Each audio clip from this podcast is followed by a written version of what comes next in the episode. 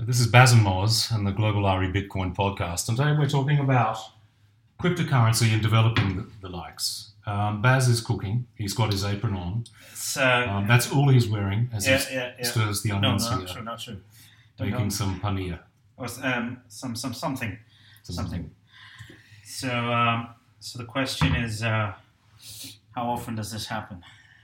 At least three times a year. At least uh, did you did you hop in the kitchen and, Yeah, and get the yeah, apron on? Yeah. At least it's it's been it's yes three times a year. Uh, yeah, I wonder if we're overstating things there. It's more like Bitcoin is at an all-time high, well, almost uh, three so- times so a decade. yeah, Really, if we were to, be more realistic about it. But anyway, there you go. you're doing a fine job stirring those onions, Baz. But Fantastic.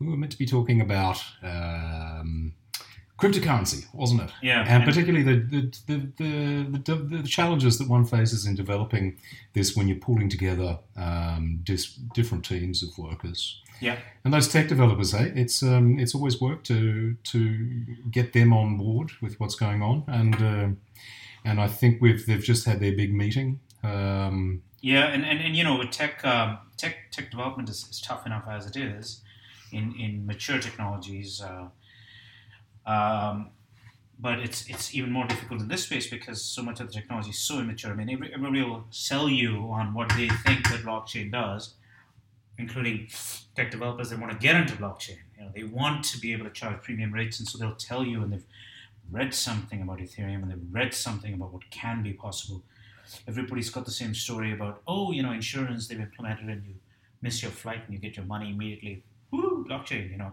um, but at the end of the day there are so few people that have knowledge about this who've uh, so few people who are current.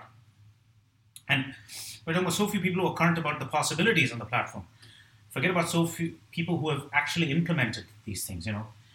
So so here you are you're wrestling you found some really uh, you know, smart guys who are willing to go out and implement these things. Uh, and if you're really lucky, you found some guys who actually have good hardcore software development experience.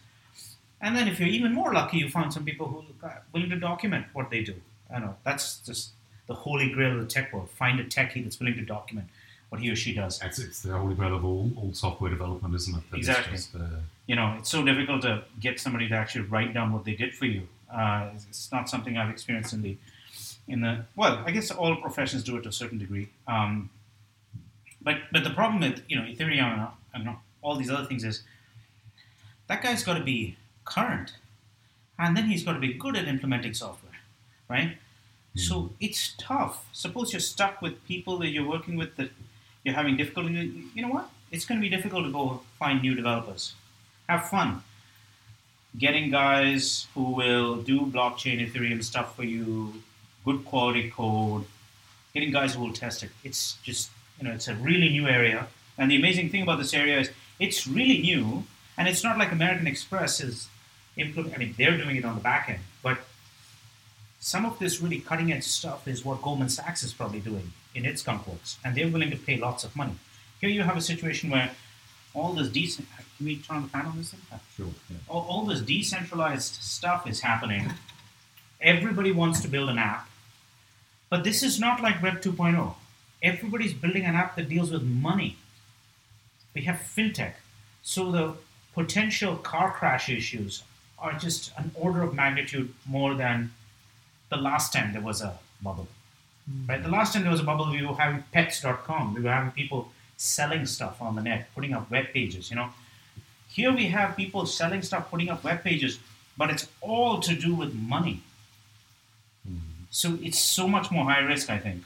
Um, and it's If we take if we take a case study that you mentioned, the Goldman Sachs that are interested in getting into this space, that Yeah. probably have uh, you know their um, their um, project managers. They've probably got five project managers working on, on these on these kind of on crypto projects, yeah, and teams beneath those managers. They're, and they're probably working with Microsoft Project Manager or one of these, you know, integrating yeah, where they report in, a developer reports in time, um, and that's pushed into like a project and or a, a part of a project which has lag and lead times, and it's a deliverable that at, some end spits out, and t- and you start off with another project, another phase in the project. yeah, For the small to medium sized um, organisation, that doesn't have this kind of resource.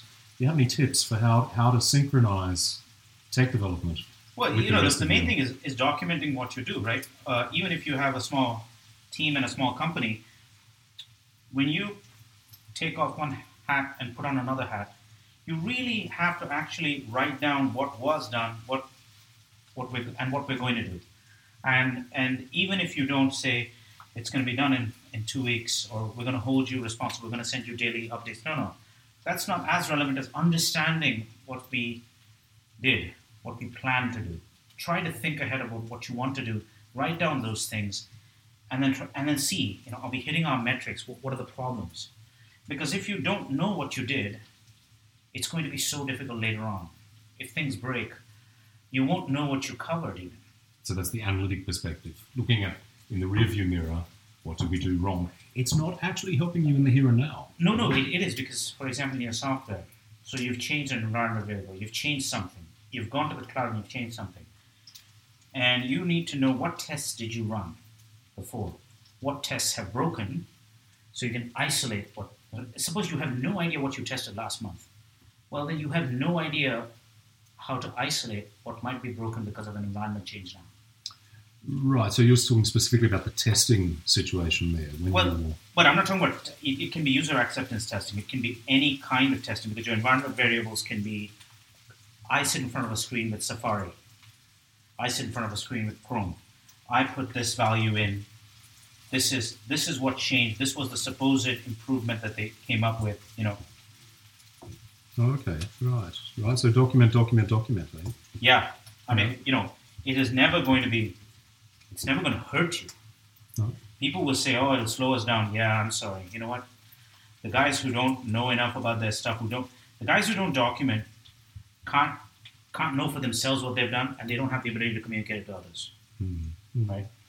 Um, and, and you know, you've got to just be a little critical of people who refuse to document things and they hand it over to you because that's just a, in addition to, it's it's a lack of professionalism, a lack of respect for who they're giving the stuff to. But you know, Gotcha. You got a bit, you want a bit of salt in there, mate? uh, you don't need the salt in right now. You don't, you don't put the salt in right now. Yes, Maestro. Baz, what are your thoughts on um, uh, multi-site teams here? So um, you guys, uh, you've been in India up until recently, but you'll uh, be back to Canada soon, Yeah. and uh, we've got we've got folk in different corners of the world. What are your tips for um, getting these people on the same page, getting them to produce the something of? Um, that Well, that, that's another thing. I mean, if you you know if you document deliverables for other people, you don't have to be in the same time zone as them, Right.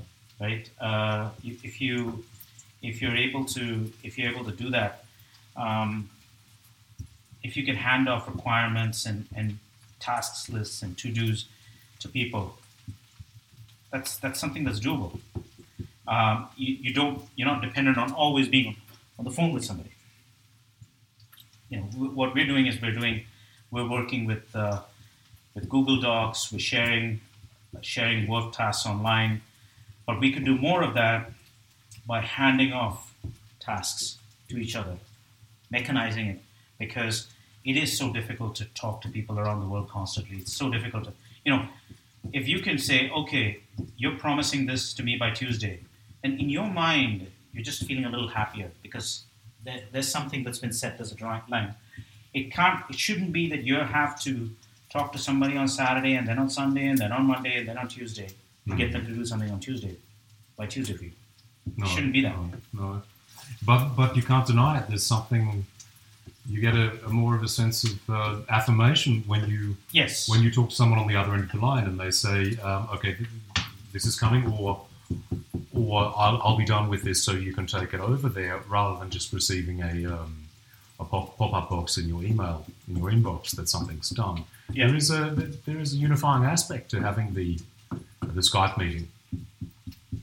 I It's agree. a um, it's an interesting uh, yeah a, a mix of two medium there.